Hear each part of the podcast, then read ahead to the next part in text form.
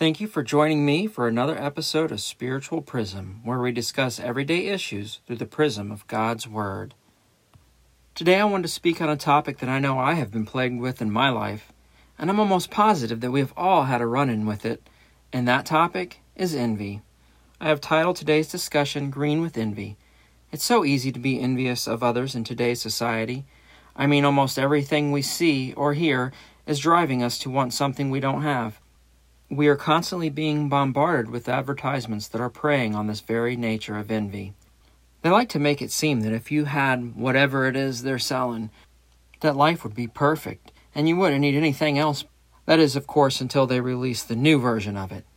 So often there are times when we can't get that item that we can tend to be envious when someone else can. I'm sure we have all experienced a situation where we have felt this way. Some feelings of envy may be for a moment, but that's not what I'm talking about here today. I want to talk about the feelings of envy that can cause resentment or even downright hate. We run into trouble when we start to have those types of feelings and covet what someone else has. The cause of envy doesn't always have to be about something that someone owns, like the car you've always wanted. It can also be about their social status, prosperity, friends they have, talents, or even happiness. It can even be when you know that someone is living a not-so-honest lifestyle, and yet they seem to prosper, while others struggle living an honest one, but don't seem to be prospering. The Bible says in Psalms thirty-seven, verses one through three, "Don't worry about the wicked or envy those who do wrong, for like grass they soon fade away, like spring flowers they soon wither. Trust in the Lord and do good, then you will live safely in the land and prosper." I'm so thankful for this verse. The Lord even covered this type of envy. He knew some of us would struggle with it. He reminds us not to worry about what the wicked are doing. Instead, keep your eyes on Him and trust Him, and do good. The Lord is good and will prosper us in His time. On the flip side, those who prosper unjustly will also watch their prosperity fade away in His time. We don't know God's timing or why things happen the way they do, but if we trust and wait on Him, we can be sure it will work out in the end, in His timing and for our own good. Let's look at some of the other verses in the Bible that teach us about envy. Titus three, verse three says, "Once we too were foolish and disobedient. We were misled and became slaves to many lusts and evil pleasures. Our lives were full of evil and envy, and we hated each other." This is a strong verse. It is driving home how envy can ruin us. When you have envy in your heart, it causes you to be misled, foolish, disobedient, and full of hatred. Because when you focus so much on that thing that someone has that you want, you can become a slave to and lust after it so much you may do whatever it takes to attain it. Of course, envy is not the cause of all evil and lust this passage is talking about here, but it can be the cause of many, so we must be on guard to not let envy slip into and take root in our lives. Proverbs fourteen, verse thirty says, "A peaceful heart leads to a healthy body. Jealousy is like cancer in the bones." Wow, another powerful verse. It's short and sweet.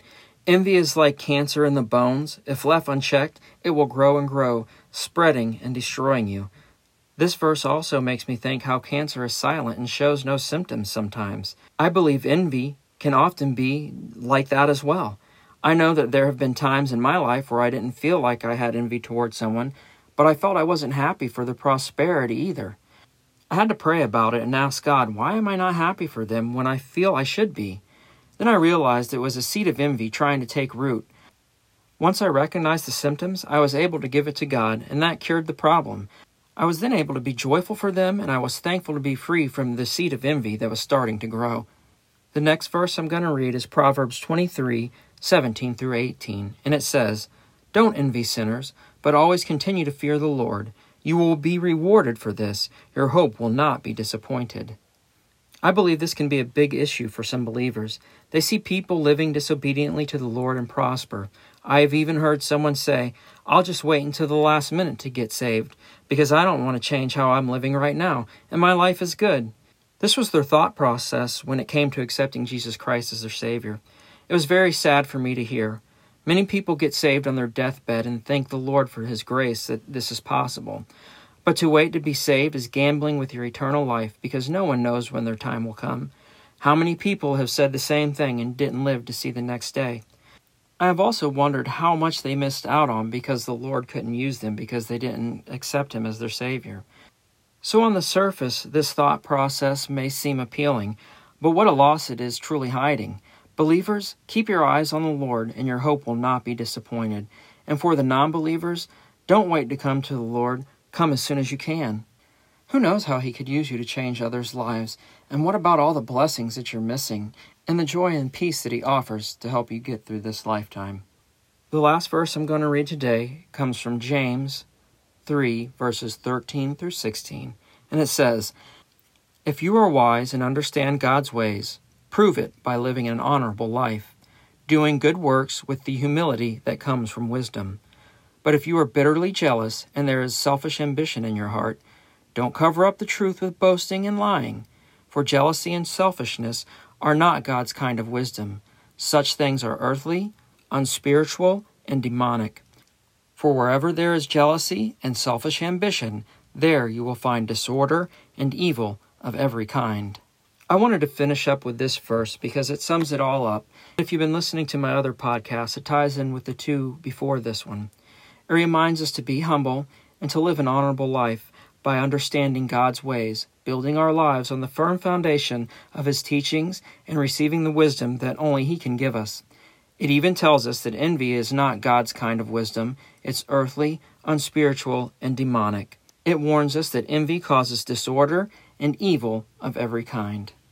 In closing, I just wanted to say that envy can be easily looked over or dismissed as a passing whim or as human nature, when in reality, it's a subtle attack that can cause us great harm, especially if it takes root and grows.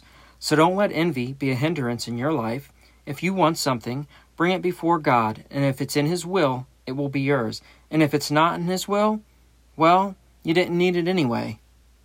Thank you for listening to another episode of Spiritual Prism. And until next time, remember, keep your eyes on the Lord and don't let those seeds of envy take root in your heart.